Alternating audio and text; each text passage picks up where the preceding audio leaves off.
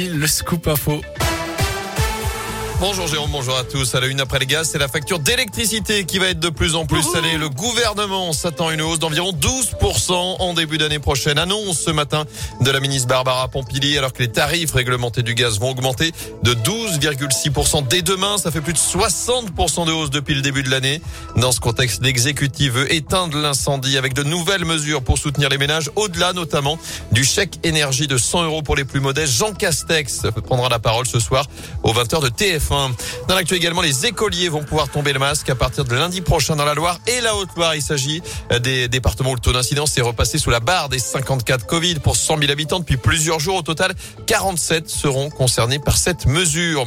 Jour J pour les ados, ils doivent présenter leur passe sanitaire à partir d'aujourd'hui dès l'âge de 12 ans et 2 mois dans les mêmes contextes que les adultes, à savoir au restaurant, sur les longs trajets en train, au ciné ou encore à la piscine. Près de chez nous, des vaccins injectés par erreur. D'après le progrès, 250 personnes ont reçu des doses périmées ce mois-ci dans la Loire, notamment une centaine de collégiens issus de sept établissements. Ce lot de vaccins décongelé le 6 août pouvait être administré jusqu'au 5 septembre, mais les doses ont été injectées au-delà de cette date. Le président du conseil départemental, Georges Ziegler, assure tout de même que ces vaccins n'étaient plus actifs. Il n'y a aucun souci pour la santé. En revanche, les personnes concernées devront être à nouveau vaccinées. À saint peu de salariés français dans les entreprises étrangères. L'INSEE vient de publier une étude mettant en avant la concentration des multinationales dans la région Auvergne-Rhône-Alpes. Et ce qu'on nomme les multinationales étrangères sont ces groupes de sociétés exerçant leurs activités dans plusieurs pays, mais dont le centre de décision n'est pas basé en France. Et elles ne sont manifestement pas attirées par Saint-Etienne et ses environs. Joanne Paravi. En Auvergne-Rhône-Alpes, 226 100 salariés travaillent pour des multinationales étrangères, ce qui représente environ un emploi sur sept, un pourcentage élevé, mais un peu trompé peur puisque la répartition est inégale selon les secteurs géographiques. Et si on zoome chez nous, on se rend compte qu'il y a finalement très peu de multinationales qui ont des relais à Saint-Etienne et dans la périphérie.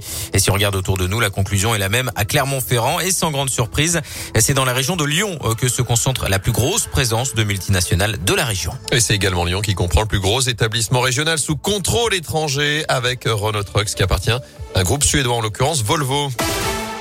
Du foot avec Lyon justement à trois jours du derby. L'OL reçoit les Danois de Brandby ce soir 18h45 en Ligue Europa. À la même heure, Monaco se déplace sur le terrain de la Real Sociedad. Et puis à 21h, Marseille accueille Galatasaray. Enfin, Leave Britney Alone. Soulagement pour Britney Spears et ses fans. Après les mois de procédure et de rebondissement, un tribunal de Los Angeles a décidé hier de retirer la tutelle de Britney à son père Jamie. La chanteuse dénonçait une mesure abusive mise en place depuis 2008. La star a eu des troubles mentaux à l'époque, mais elle n'est pas complètement libre. Pour autant, sa tutelle reste pour l'instant en vigueur. La gestion de sa vie privée et de ses finances est confiée à des professionnels. Leave Britney alone. Leave Britney alone. Vous le faites très bien. Hein.